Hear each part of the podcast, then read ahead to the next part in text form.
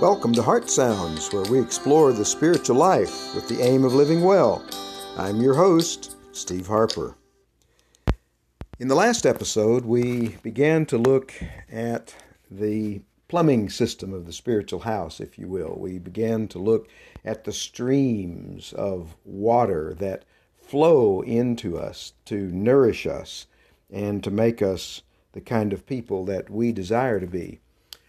Um, we looked at an overview of the streams last week, uh, looking at how they are flooding into us to create what Richard Foster has called a Mississippi of the Spirit. Uh, 7,000 streams flow into the Mississippi River. I had no idea that there were that many streams of water contributing to what we end up calling the Mississippi.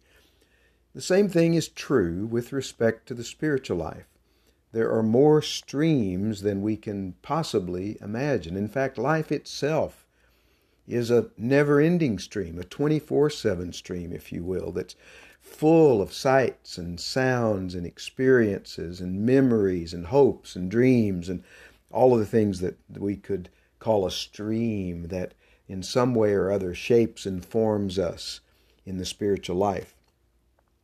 I also referenced last week a wonderful book by Richard Foster called Streams of Living Water, in which he looks at six of the streams. We're going to limit uh, our look through those six streams, though there are many, many others that we could talk about. But we're going to use Richard Foster's six, partly because they're so good and accurate, but also because if you want to get the book, uh, you can delve into this in much more detail. The first stream is called the contemplative stream. That's what we want to look at today. We begin with the contemplative stream because it's the one that recognizes that the spiritual life begins in the heart and in our attentiveness to life. Henri Nouwen years ago uh, in an interview was asked to define the spiritual life, and he sort of laughed and said, "You know, you really can't define the spiritual life." But the interviewer pressed him, and when he finally uh, thought about it, he said, "The spiritual life is paying attention." That's what the contemplative stream teaches us: attentiveness. It's what Jesus talked with uh, in uh, his disciples about in Mark 8 18, that we have eyes to see and ears to hear. And he was talking literally about our physical and and uh, and uh, audible senses, but he was also talking metaphorically about the spiritual life. In the Christian tradition, the contemplative stream is sometimes referred to as the religion of the heart. The contemplative stream, uh, the heart of it all. Uh, so I want to make some comments about that today in this episode. The contemplative stream is our response to our God created longing.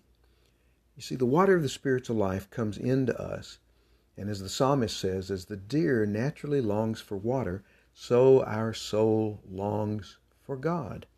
That's the first thing about the contemplative stream. It, it, it evokes a response to God within us. I'm sure you've had experiences in your life, some which you may have planned for, others which may have come uh, surprisingly, when suddenly uh, you felt the presence of God and were moved to respond to what you were experiencing. Our uh, Celtic Christian tradition calls these thin places.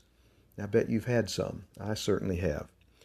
The contemplative stream is our response to God created longing. Second thing we could say is it's the discovery that God is real and that God is love.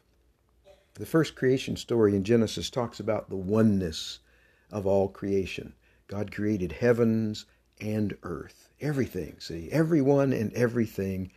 And that's a universal creation that begins down at the smallest particle of life all the way out to the farthest star.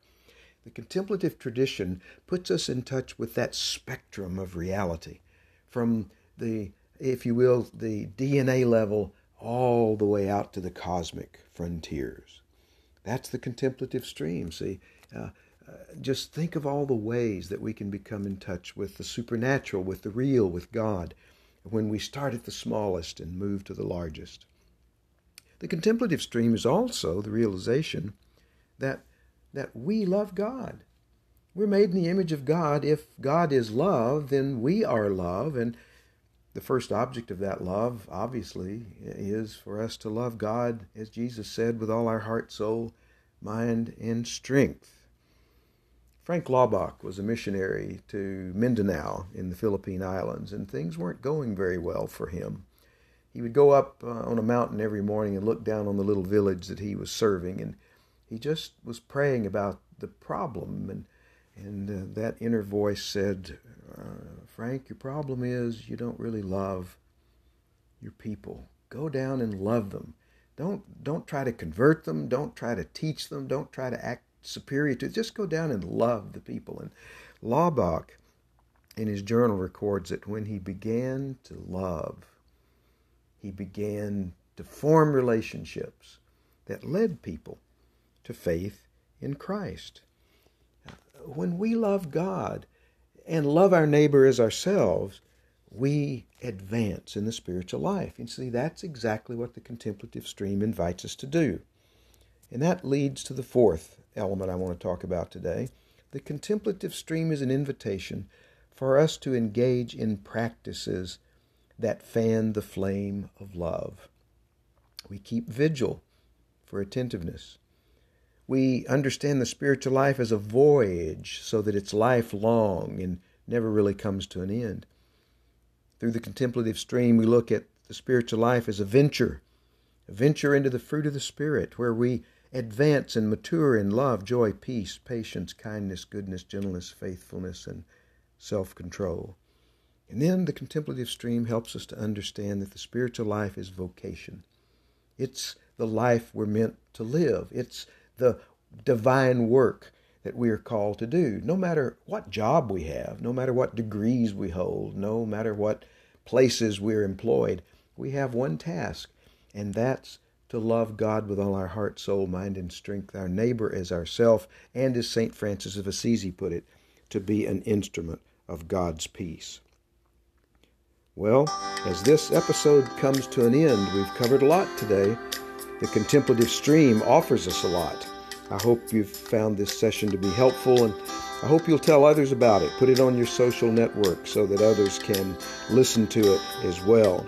And don't forget to come back Another edition of Heart Sounds is coming soon.